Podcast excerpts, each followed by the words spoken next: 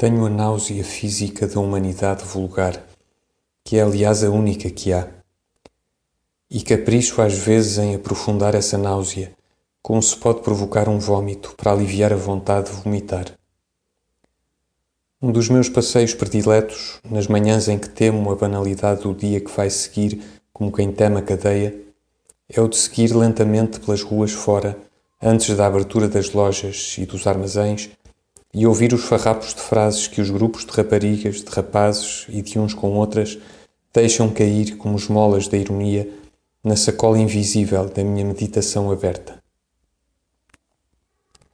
E é sempre a mesma sucessão das mesmas frases.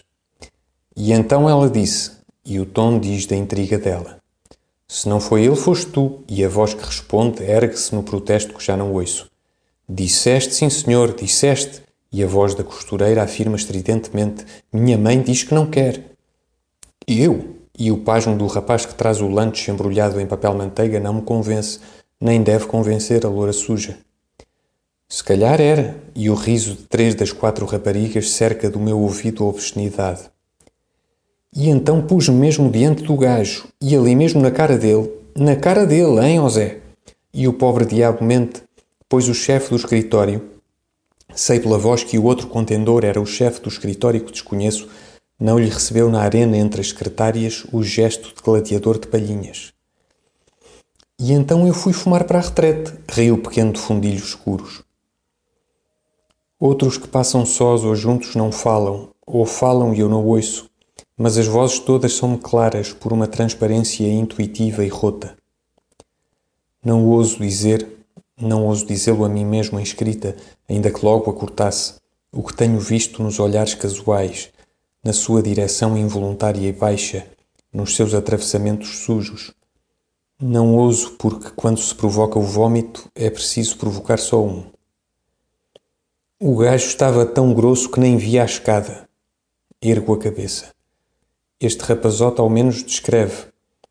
E esta gente, quando descreve, é melhor do que quando sente porque por descrever esquece-se de si. Passa-me a náusea. Vejo o gajo. Vejo-o fotograficamente. Até o calão inocente me anima. Bendito o ar que me dá na fronte. O gajo tão grosso que nem via que era de degraus a escada, talvez a escada onde a humanidade sobe aos tombos, apalpando-se e atropelando-se na falsidade regrada do declive aquém do saguão. A intriga, a maldicência, a prosápia falada do que se não ousou fazer, o contentamento de cada pobre bicho vestido com a consciência inconsciente da própria alma, a sexualidade sem lavagem, as piadas como cócegas de macaco, a horrorosa ignorância da inimportância do que são. Tudo isto me produz a impressão de um animal monstruoso e reles, feito no involuntário dos sonhos, côdeas úmidas dos desejos, dos restos trincados das sensações.